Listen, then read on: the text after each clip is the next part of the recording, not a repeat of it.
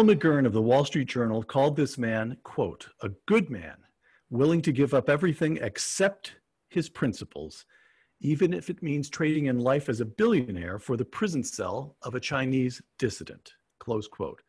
With me today, the Hong Kong publisher and democracy advocate, now charged with violating the new security law that mainland China has imposed on Hong Kong, Jimmy Lai. Thank you, Pierre.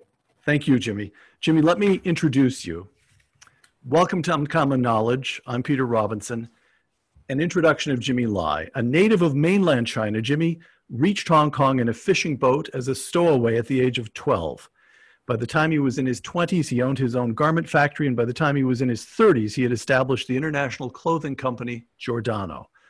After the Tiananmen massacre in 1989, Mr. Lai founded a media company to publish pro democracy magazines and newspapers in Hong Kong and then in Taiwan. In the democracy protests that swept Hong Kong last year, Mr. Lai, now in his 70s, insisted on marching in front where the authorities could see him.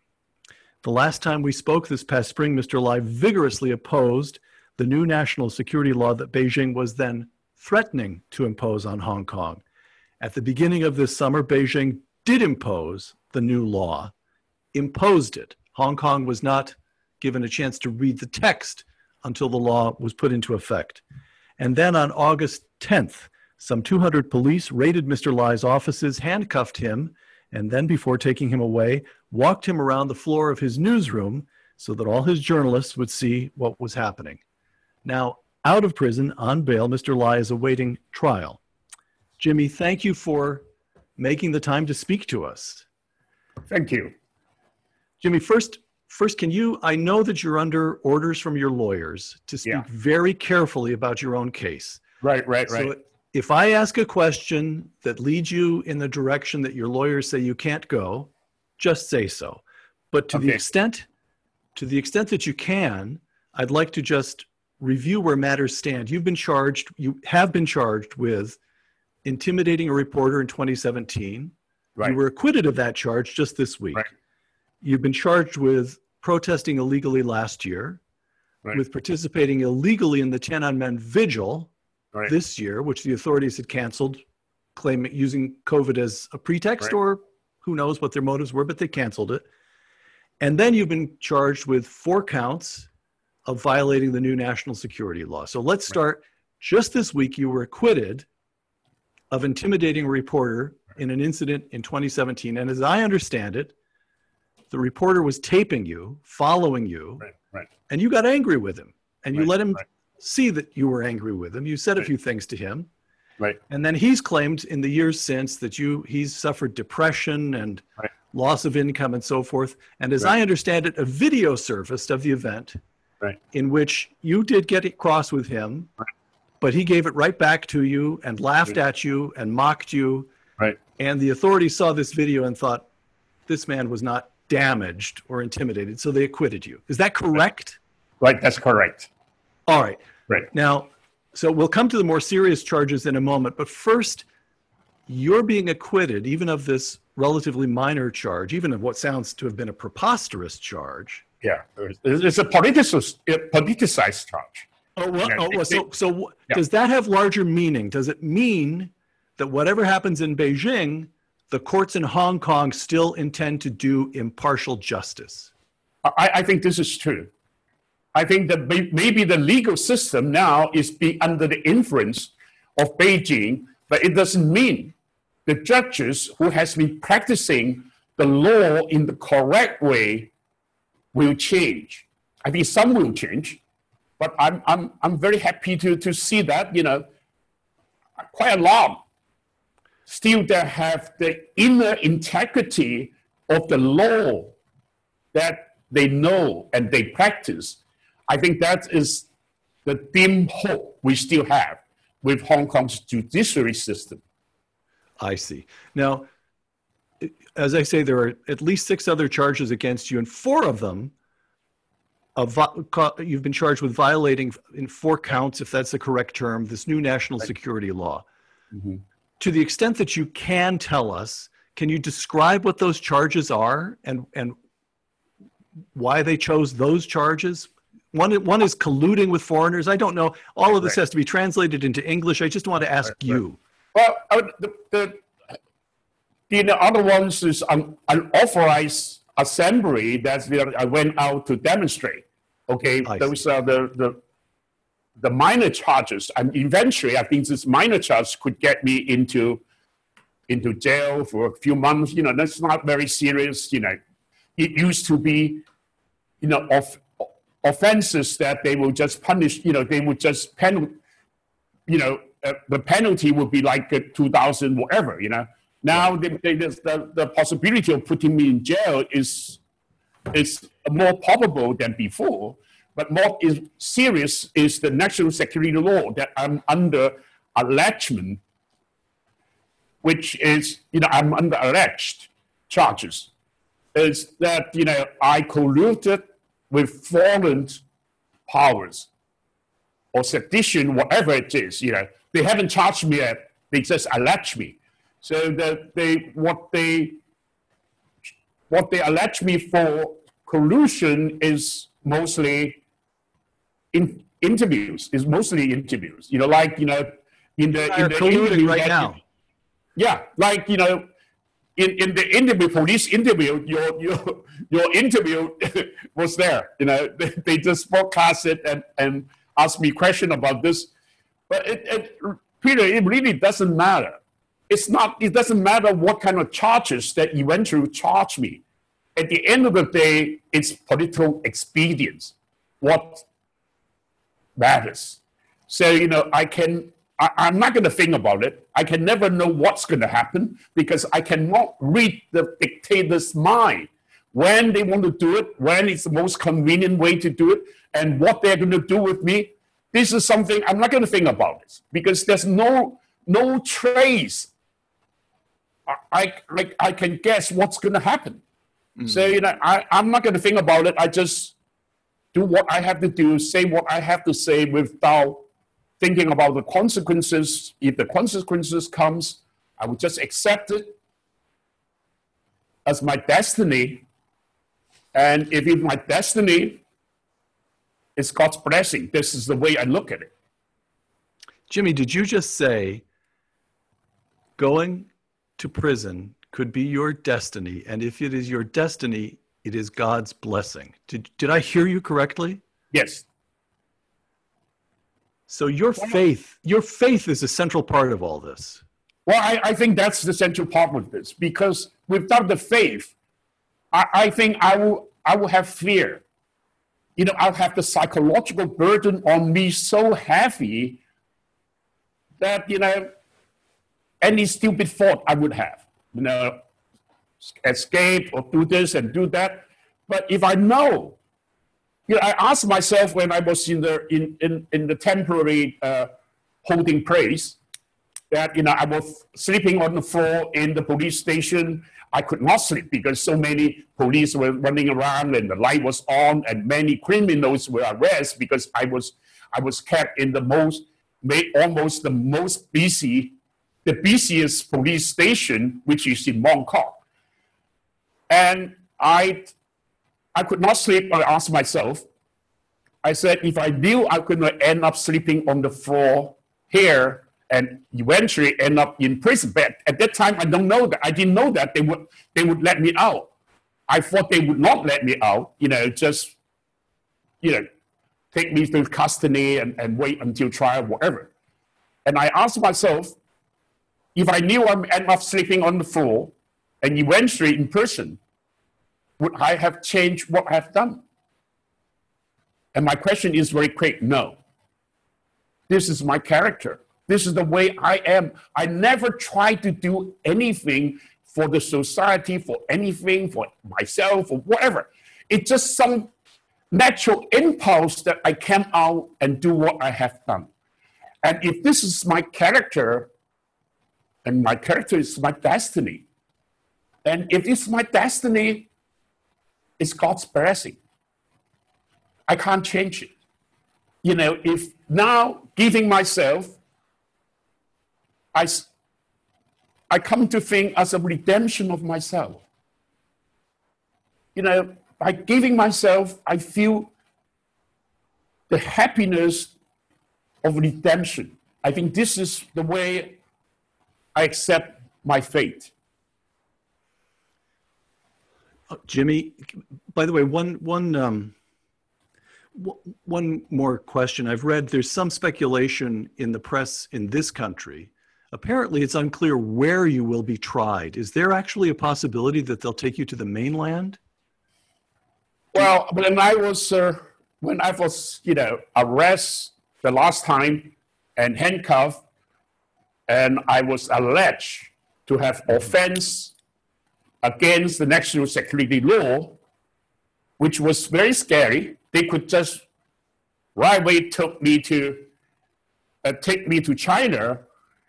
But when I saw all the policemen, around 20 of them who came, were Hong Kong policemen, I was a kind of relief.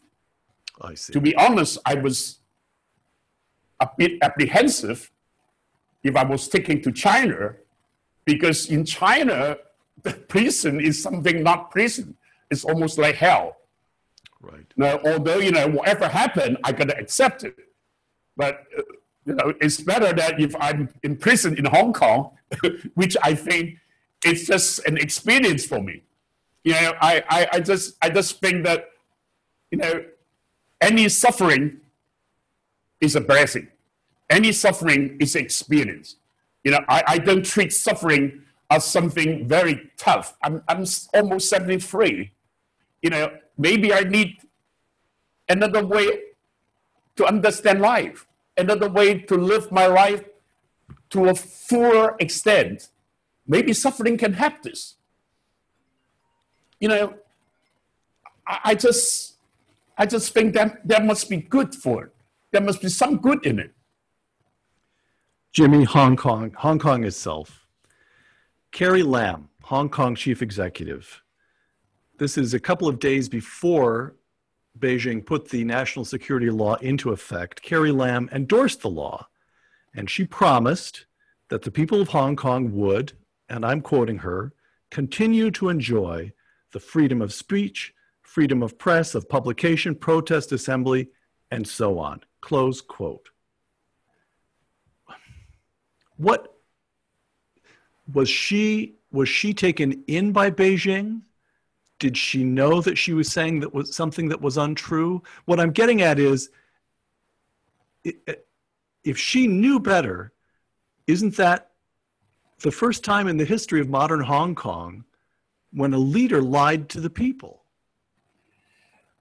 Well, whether people say that, you know, whether freedom of speech is still, still exists, the cases that is in a, now in front of the court will be proven. Not just myself was arrested, Martin Lee was arrested, a lot of those, you know, prominent activists were, you know, have, have been arrested. So that the, the case for testing whether freedom of speech is still in Hong Kong, a lot of people say that these cases will prove it. I see. But as a media guy, I can tell you freedom of speech has, is now actually doesn't exist anymore. When you are a journalist, you have to be cautious in what you write that will not bring you negative consequences. When you have to be apprehensive of writing or saying something because you're in fear of, you know, of, of re, re, reprisal, you don't have free, freedom of speech. Mm. Freedom of speech that you can speak without worrying any consequences. When you have to worry your consequences, what you write and read, you know that you're taking a risk to do what you're doing. You can't call this freedom. Mm. Jimmy, what about the, the commercial aspects? I'll tell you why I ask this. The commercial aspects of your company and of Apple Daily, which is your principal property. Right, right. And I'm asking about the commercial aspects because someone whom I consider very wise in these matters, Rupert Murdoch, insisted that the profitability of his company is what gives the company independence from those who would seek to, Mhm. to, to, to those who would seek to, to, to constrict its freedoms of speech. All right. Right. So it matters that your company should be profitable, businesslike, that people should read the newspapers and pay for them. And I have conflicting evidence here. I read that as of this August, there's a chain based in mainland that has convenience stores that has 30 branches, I read, in Hong Kong called Vango or Vongo. I don't know how it's pronounced. Mm. And they've Yeah. stopped carrying Apple Daily. Right, right, right. On the other hand, I also read that the day after your arrest, people across Hong Kong lined up to buy Apple Daily, and that on the exchanges, in the 48 hours after your arrest, the value of your controlling company went up more than tenfold. So, is that a temporary show of support? Can can you still operate as a businessman with enough profitability to retain real independence from the authorities? Well, first, you know, definitely media companies are suffering any everywhere, you know, not just Hong Kong Right, and right. us worse because we have embargo of our active advertisement. And uh, where we were losing money, I have been supporting the country uh, with, with now, I'm, I pledge support to almost like 100 million US, uh, less than 100, a little bit less than 100 million US. Um, it's difficult for me to, pro, to, to forecast when we will have profit, profitability, but it's, you know, it's very difficult. Even the online advertisement are monopolized by the social networks. Google, Facebook, Twitter, you know, they took almost 80, 80% of the advertisement. So, you know, what's left yes. for us is Right. very, you know, very small. Right. Um, but uh, we will, we will, we will, we will go on, and uh, I will use my own money to support it. Luckily, I still have some money, and I, I will support it until I, I, I, you know, I don't think my money will be exhausted before they don't allow, allow us to operate. So, you know, I think my money can last longer than they allow us to operate. That's my right. my guess. All right.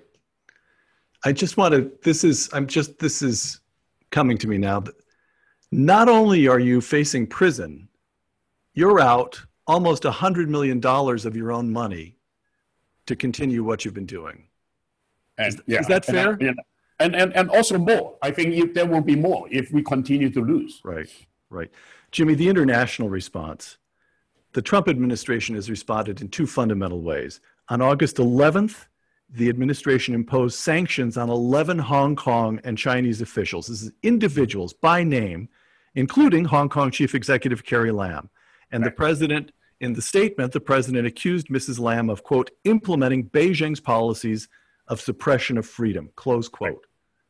Will that help? Well, I think it helps.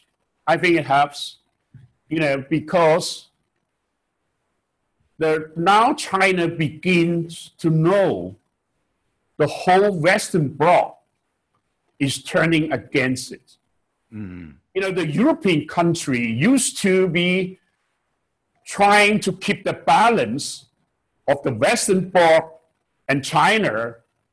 Now they realize that without aligning with US to form a Western bloc individually as a country, they cannot have leverage against China. Don't forget, the European countries have been doing business with China. They suffer the same thing the American companies suffer in dealing with China, whether it's technology, whether it's, you know, whatever, you know, they suffer the same thing. They were under the same pressure to give up technology, you know, to to to be restricted, you know, the constraint on them and all Yes. that, and they they all felt that. That was, you know, that was more expensive. They found out to do business with China than it's appealing to the eyes because there are many subtle things that you have to give up. You know, like technology, you know, they whatever they do with it, and also, and, and they just went into your country and buy up your startup and close down the business just to get the technology. And right. all this practice, I think that you know the the Western, the European people, European country, they realize, and now knowing that China is going to be so powerful, and if they don't have leverage against China, they're going to lose. They're going to under great pressure in future, and that won't be peace for them. So I think it's now the beginning to realize they have to come together with the U.S. to form a bloc as a leverage. I think this is something the Chinese has noticed. So you, this is China has moved into Hong Kong and suppressed your freedoms and arrested you. But in some ways, this is a hopeful moment because you see not just the United States under Donald Trump, but all of the Western world waking up right, right to China. Right. Eventually, eventually, the trouble is the different values. And from the persecution of Hong Kong, which share the same value with the West, they can very clearly understand why they have so much trouble dealing with China's behavior. It's just because of different of values. And if this value difference is going to become bigger and bigger while China is becoming stronger and stronger, they can imagine what kind of world they have to live with.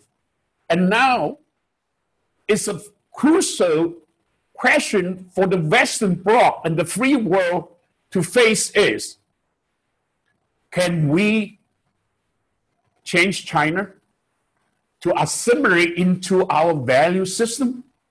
Because there's only one value system, which the, the system evolved from the Western uh, civilization. You know, this is only one system.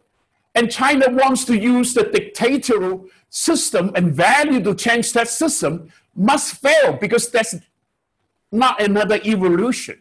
You can't change, you can't use man-made institution to change institution that's gone through many, many years so, of time error. I want to I, I want to I want to press on that point for just a moment because in this country, even though under the Trump administration I think it's fair to say at this point, it, the resistance to China is now bipartisan. Even so, just beneath the surface of that, there's this kind of argument in academia and elsewhere. And the argument runs as follows Point one whatever you say about China, they've lifted over half a billion people out of poverty.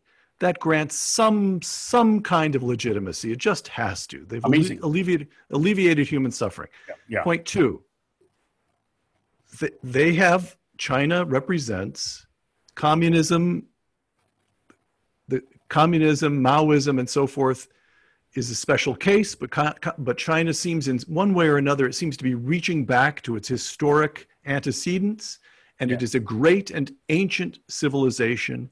And who are we in the West? With our notions of individual liberties and freedom of speech and particular kinds of trade, mm-hmm. who are we to say that that is superior, that that should be the world system. When China says, no, we have our own civilization, our own constructs. And Jimmy Lai seems to be saying, don't listen to them. What the West has developed is of universal value. Exactly. You believe that in your heart. Oh yeah, definitely. You know, it's it's not a miracle that you know we we thousands of people sitting there without conflict. It's a not a miracle that you know all the country can trade together. You know, everybody can travel to different countries without conflict, just because we have a universal value that guides our behavior. This is almost like a second nature. You know, if China wants to change that, they will find it very difficult to change that. Uh, but the world cannot decouple with China, but because China it's a very big country Its trade is very beneficial to the world, whatever you, you think it is, you know, we cannot decouple at least commercially with China. Right. And this will create a new Cold War very different from the Cold War we had with the Russia, you know, with the Soviet Union. Because Soviet Union, we had very little to do with it commercially. Yes. But we can't decouple with China with the trade. So what the world has to do to make this new new Cold War workable without upsetting the international system. And this is what the world has to face, and, and China mm. and China will have to face. Otherwise, you know, China cannot become an island, no matter how big it is. It has to trade with the world because you have to trade with the world with knowledge, technology, socially, everything. You know, if, if, if they close the country like they did in the 15th century, they will go backward. Mm. Jimmy, let me ask you about one other action the Trump administration has taken. I, I believe the date was August 14th, but the Trump administration rescinded Hong Kong's special trading status, mm-hmm. its special rights to trade with the United States, right. on the ground that it was no longer independent enough of China. Right. And so, on the one hand, you have the United States recognizing what China has done to Hong Kong. But on right. the other hand, and this is my question for you, if you rescind the special trade arrangements, that I'm surely must damage the Hong Kong economy. So you're hurting the people you want to help. What, on balance, was this a necessary move, or how do you see it? I, I think you know it is a necessary move because if you react to what Hong Kong, what's happening in Hong Kong, Hong Kong becomes the focus. And also, I think the US also thought about why they have to rescind the special status of Hong Kong by closing up the window Hong Kong always have with the world, even China was closed, is they think about if decoupling, we don't want this outlet to exist. Right. We want China to know that if there's a decoupling going to happen, they are totally enclosed and isolated from the world. I think this is one of the thinking to give pressure to China. And so you would support that, as painful as it might be. I, you know, we will have to support that. Now it's already happened because right. whether we support it or not, with the national security law, I don't see Hong Kong survive as the Hong Kong we know anyway. Right, Jimmy. I want so let's go back. You're charged with participating in the protests that took place mm-hmm. last year, I just want to review very quickly the aims of the Hong Kong democracy movement. Correct me if I'm mistaken.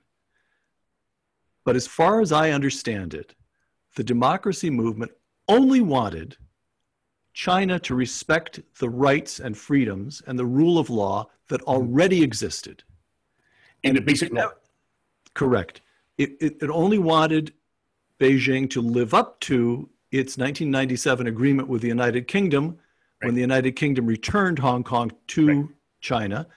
And the Hong Kong democracy movement, Taiwan is a different matter, but in Hong right. Kong, as far as I understand it, no one has ever argued for any form of independence.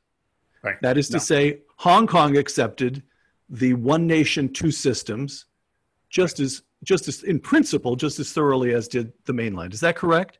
Uh, yeah, I think you know some very small percentage, not more than one percent of the people, you know, they the kids, they you know, they they, they are pro independence, but those that, that was a ridiculous you know a, a, a purpose because you cannot you cannot become independent when China can really cram you down in three hours. Right. You know, but when the first you, you never held it for independence, Martin. No, we never no, no grown-ups ever. No, ever, you know, no grown-up would do that. When the first advocates of independence was on a podcast, and I was on the other podcast, I immediately warn people: don't fall into this trap.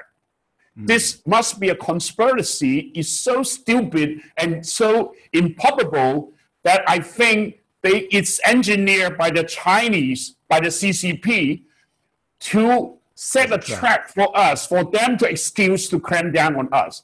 We never support this. I think this is not what we want. What we want was what you just said. We just want the right. We were, we have been entitled by the basic law, which is the universal suffrage, and which is the rule of law. Know, all that freedom institution of freedom of speech, private property, freedom of regency, freedom of assembly, all those legacy that the British colonial system left to us and now embed in the basic law. This is all we ask for. All right. Now, so Jimmy, that leads to another point. When you visited this country last October, you argued that President Xi needs Hong Kong to remain free precisely for the reasons that you've been arguing today that Hong Kong represents China's window on the world. And you could say that there is an argument that China no longer needs Hong Kong, but even today, well over half of the capital that enters China does so through Hong Kong financial institutions because the rest of the world wants its transactions to take place transparently and under the rule of law. So Hong Kong still matters. So here's what we've got we've got a democracy movement that wants nothing but what the but what Hong Kong already has, and it wants nothing but what Beijing has already agreed to in right. writing and stands right. enshrined in the basic law. Nothing more than that. Right. And you've got Hong Kong playing a vital role in China's uh, need yeah. for capital. Right, right. What does Xi think he's doing? Why is he doing this to Hong Kong? Well, I really don't know. This is a very desperate move to really abandon Hong Kong or just to kill Hong Kong, which is a goose laying golden eggs. Maybe they just look at Hong Kong as no more than 3% of the economy without knowing that more than 65% of the investment to China had to go through Hong Kong's protection by the rule of law. You know, right. people have to sign the contract in Hong Kong. Even right. big deals that it that they, they cooperate with the outside world, the contract are usually signed in Hong Kong for protection of the Hong Kong judiciary system. Maybe because they're so numb to the respect of rule of law. Maybe they just don't recognize the importance of rule of law to the international trade. They venture to impose the national security law and kill Hong Kong. Mm-hmm. I'm sure they know now they have made a big blunder. You know, but it's too late. And that's why the world reacts so strongly to the Hong Kong issue, not because Hong Kong, such a small island, could be so important.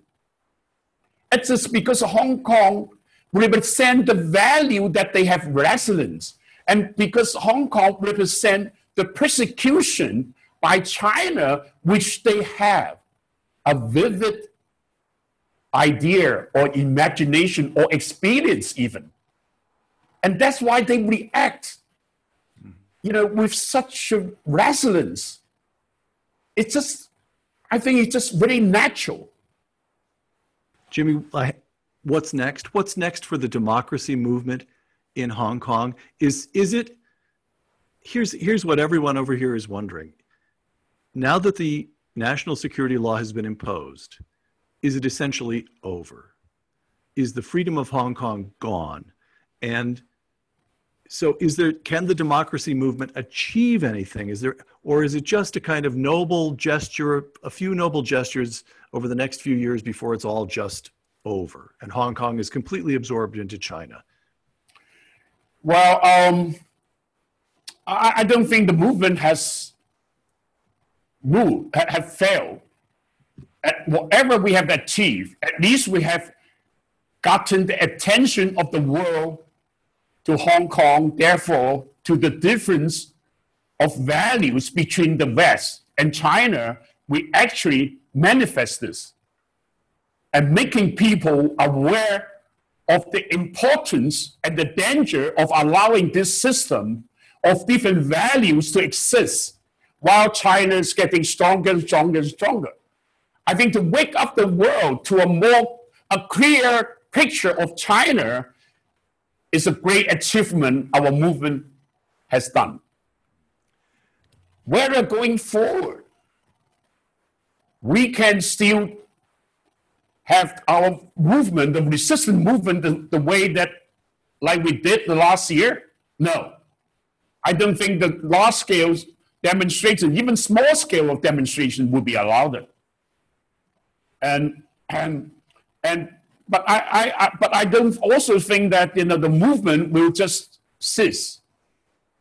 A lot of those movements more active, I don't call them leader because we don't have a leader, more active members, they have left. Mm. Or about to leave.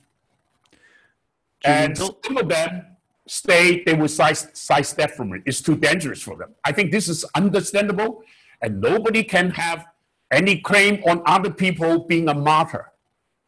Okay, you know, whoever is left will become the backbone of Hong Kong's conscience. And these people is going to be very important to give Hong Kong people the confidence to go on in a very different, maybe subtle way of resistance the distrust of the government has shown recently by the you know by the overall test of the virus. You know they have an overall test of the virus. People's response to it is very cold, just because of distrust of the government. They don't know whether the DNA sample will be sent to China, will be all, all that, you know. Right. I think right, right. the kind of distrust that people has bred over the years by the persecution, by the disappointment, you know, by the disrespect for the basic law, for the legal system, and all that has created a distrust, which is the greatest resistance by people. If people don't trust a government, a government can hardly function. I think this hmm. is one of the resistance that will be very strong in future. And also, like you know, the last couple of weeks, two legislators were arrested, which was really a Trump up accusation. The next day, people wore black as a protest. So this kind of different kind of protests will eventually be create and evolve personally or with a small group of people, you know, different kind, different kind of resistance will be going on. And I think this will be significant for the world to see. It may not be so significant for the CCP to perceive as something big deal. All we have to get is to get the attention of the world focus on us all the time and have people know what's happening here, this is the most powerful saving grace we have here. The world has to watch what happened here. The more they voice out what they see here as injustice, the greater the safety we have here. Jimmy Bill McGurn in the Wall Street Journal. As a billionaire, Jimmy could easily have escaped arrest he could have sold off his company or simply remained at one of his residences abroad where the authorities couldn't touch him. Close quote. Why didn't you? Well, if being a businessman is enough for my life, I wouldn't have done what I've done. It would be so boring just being a businessman. I want to make my life more meaningful and interesting and that, that's why I got into the trouble I got into today, and I'm happy to have it, to be honest. This will only galvanize my character as a person. This only enforce my faith in God. Jimmy, let me try again. I'm trying. I'm trying to get you out of Hong Kong. You can see what I'm doing here.